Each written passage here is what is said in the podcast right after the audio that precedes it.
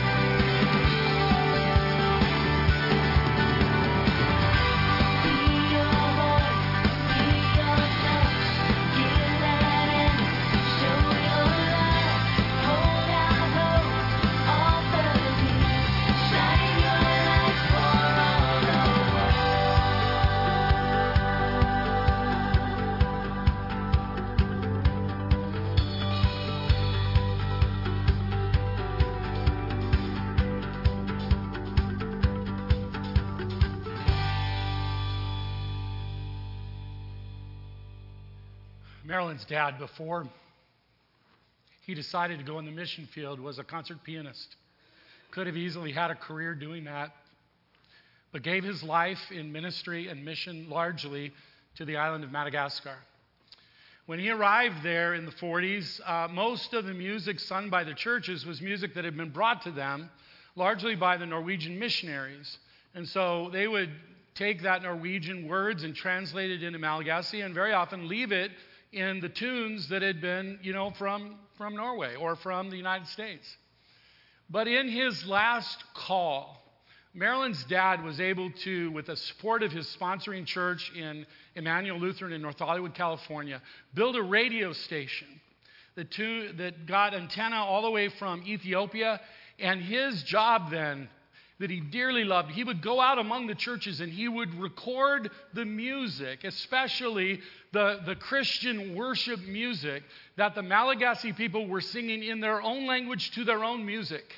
And he would record that and then begin to, to broadcast that across the island, which did a massive job of, of elevating the, the, the, the native music of their own as part of their ability to worship.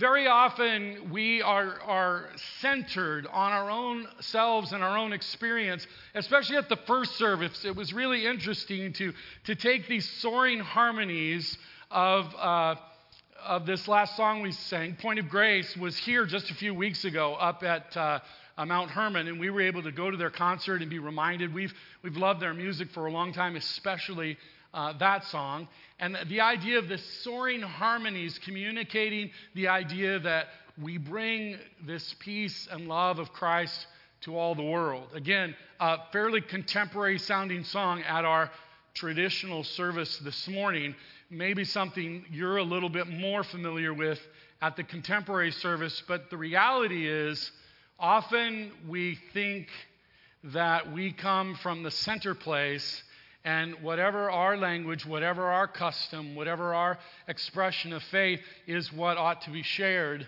before we even know to whom we're speaking and from where they come. And so, this, the act of, of listening, the act of, of seeing others as, as children loved and created by God, so that we can begin to, to speak the word of hope in a way and give an example that they can comprehend and understand, is a part of this thing that God desires in bringing hope to the world. As you read through the scriptures, you see uh, that the, the, the peoples of the world are divided. They're divided between Jews and Gentiles. And what that really means is Jews and everybody else. All the rest of the world gets thrown into the one box Gentiles. If you're not a Jew, then you're a Gentile. And the thing that we sometimes forget is that we too often see those differences in each other. We too often also put people in boxes Iraqis, Russians, people of color, people of a different language.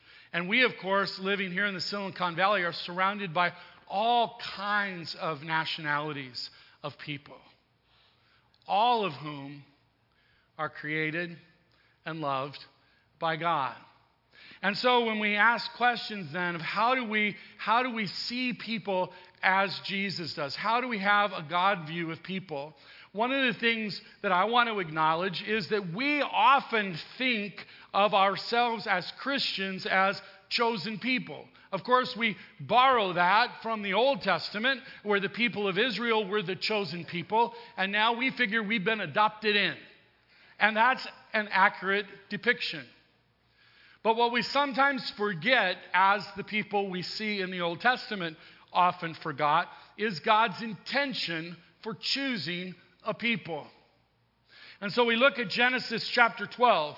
Now the Lord said to Abram, Go from your country, your kindred, your father's house to the land that I will show you, and I will make you a great nation, and I will bless you and make your name great, so that you will be a blessing. I will bless those who bless you, and him who dishonors you I will curse.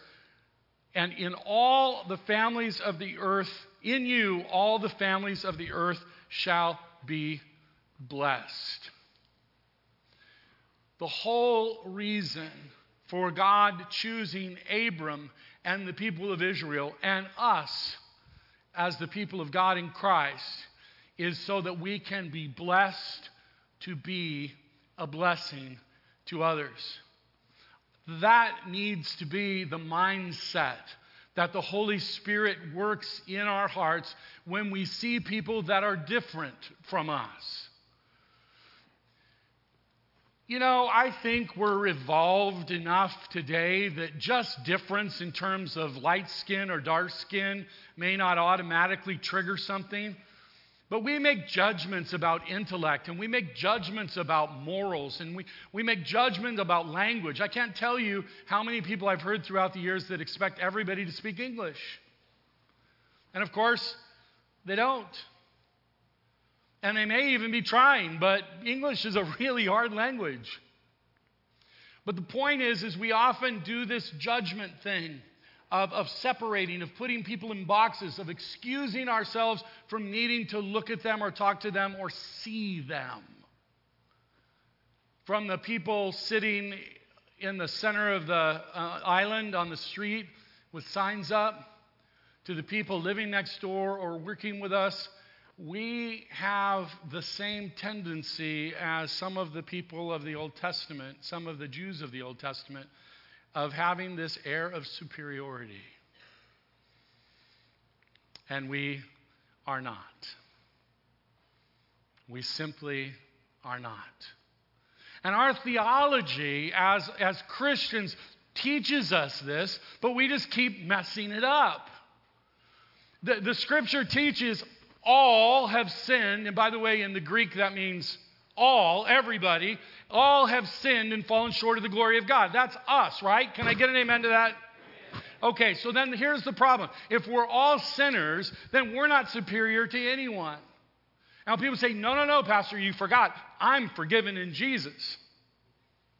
Yes, you are. And God's intent is through that to extend that same hope, that same love to everyone else who's in the same boat as you were in. And so we have no theological right to claim any level of superiority from those who are different from us. Now, I, you know, you need to kind of push this. You know, we're talking about the Russians and the Iraqis. We're talking about the people in jail and the people addicted. We're talking about people whose morals are far from morals we would ever see as acceptable. We're talking about people that typically we say, you know, it'd be a good idea to stay away from them. And quite frankly, there are dangerous, immoral people in the world. And here's the truth Jesus died for them. He not only loves you, but He loves them, and He loves and gifts you so that you can talk to them and be friends with them and share your love with them so that they too might be God's redeemed, forgiven people. This same promise that God made to Abraham, he extends to his descendants. In chapter 22, he says, I will surely bless you. I will surely multiply your offspring as the stars in the heavens and the sand that are on the seashore. And your offspring shall possess the gate of his enemies. And in your offspring shall all the nations of the earth be blessed because you have obeyed my voice. The idea isn't that we take on their morals. The idea isn't that we live their lifestyle. The idea is that we live the lifestyle that Christ called us to which includes the respect and love for those who differ from us. Then we hear this in our Old Testament lesson for today. On this mountain, the Lord, and oh, by the way, I had to go back because when, when uh, Beth or I prepare the texts and cut and paste them from our Bible software into our projection software, one of the things that happens often is the word Lord ends up dropping the capitals. So it becomes capital L, lowercase O R D, rather than capital L, capital O, capital R, capital D. And why is that important? It's important because the Lord we're talking about here is Yahweh, the personal God who made a covenant with Abraham and who revealed himself to Moses and blessed them so that they would be a blessing to the world. It was that one God, not some generic God, but that one God who tells us here that he will prepare a feast of rich food for all people.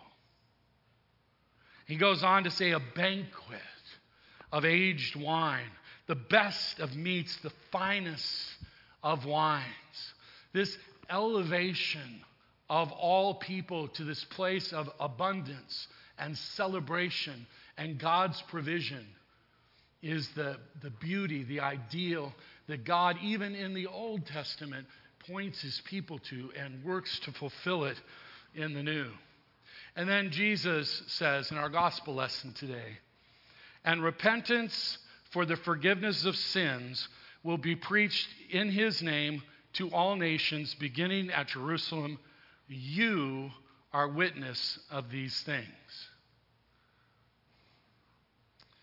Again, here's the problem. Sometimes we're good at remembering that we're forgiving people. And sometimes the forgiveness that we've seen has actually, maybe even in some dramatic ways, elevated our morals so that we live better lives. You might even say good lives if you wanted to stretch the truth a bit. And we have that sense of having now being in the embrace of God, forgiven and restored, and therefore they are not. Those people are not where we are because God has made us his chosen people. And again, that's where we mess our theology up. It, God isn't saying sin doesn't matter. He's saying you're all sinners. You're all in the same boat. The gift we bring as God's people to the world is this repentance for forgiveness of sins will be preached to all nations. That the hope of forgiveness, that the love of God is not based in our goodness, but in His goodness, and therefore is to be proclaimed to all the world. So, what does God need to do in us? He needs to take away our judgment. He needs to convict us of the sin in our lives of looking down on people that are different, people that are poorer, people that are speaking, speaking a different language, people that are involved in different political parties than us.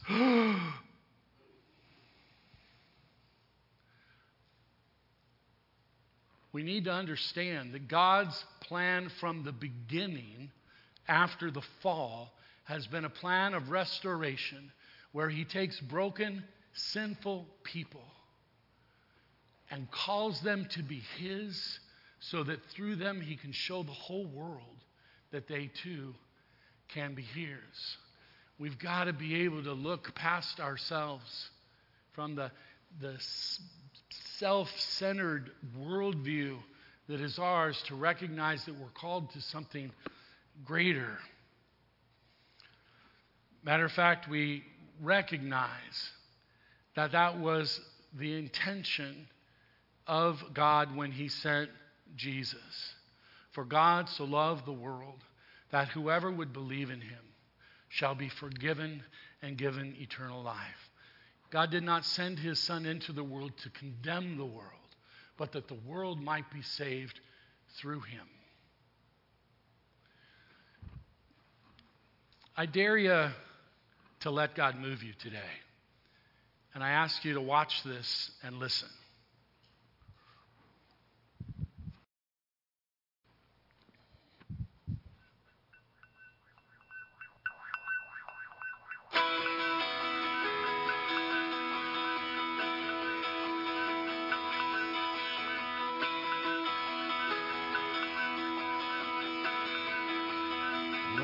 To the planet. Welcome to existence.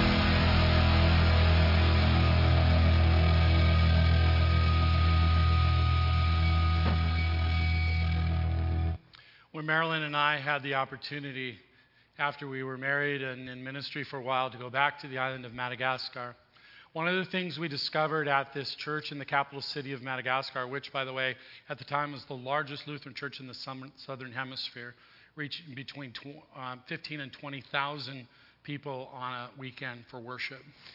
Uh, they had 700 homeless families, and at the time, homeless children in uh, that in Madagascar were only able to go back into the public school if they could test in at grade level, which was almost never.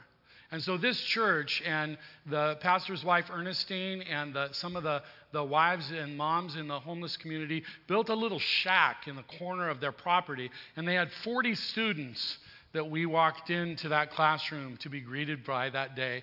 They were tutoring them back up so that they could ta test back in to uh, the public school system and have a second chance at life. Over the course of time, they built a second classroom and elevated it to 80 students. And then they built a four story building with parking on the bottom with a cafeteria, two uh, uh, floors of students for 120 students, and the top floor was a computer lab for the parents so that they could get back into the job force so that they could support their families. One of our students at our church at the time did a confirmation project making ice cream sandwiches and selling them to the people at church because she wanted to buy computers for that top floor so that those families could uh, have some hope. And so she raised money and she sent the money to Madagascar. And a few uh, uh, months later, we got a call back saying, We have fully Uh, equipped our computer lab for our adults, and there's a little money left, and they want to know if it's okay if they use the, the $99 that's left to buy a bike for a church that's on the outskirts of the city that's in our synod. And we said, well, we'll have to ask our confirmand. So we called her up and we asked her if it was okay for the little extra money that was left over from her project to be used that way, and she said yes. A few years later, several years later, uh, Marilyn and I had the opportunity to go with LCMC as they were uh, creating a relationship with that synod, and they toured us all around and showed us various elements of their church and their synod in the capital city. And they ended up taking us to a church that was celebrating an anniversary. So we are sitting in the front row, uh, not directly in front of the speaker, so like over here. And we have Malagasy people whispering in our ears because we don't have a clue what's being said from the front. And they're reading the history of this church as they're celebrating their anniversary. And they come to that place where the church, in a couple of years, doubled in size, which they attributed to the pastor being given a bike by some church in Arizona. They didn't know we were there. They didn't know that was our church. They didn't know that it was our confirmand. And they didn't know that the money that they got to build the bike was just some leftovers from another gift to do something else. If you don't think we can make a difference in the world, you're not paying attention. It's an incredible experience to be a part of the Church of Christ in the world. It's an incredible privilege to be called to be His witness here and everywhere we might reach that God calls us. I dare you to let God move you into the lives of people that are different from you. I dare you to let Him see them through His eyes so that you can love them who and where they are and offer the same hope of the gospel that He's offered to you. Christ came for the whole world, and we have an incredible opportunity to remember who we are the church of Jesus Christ in the world. Let's dare to move. Amen.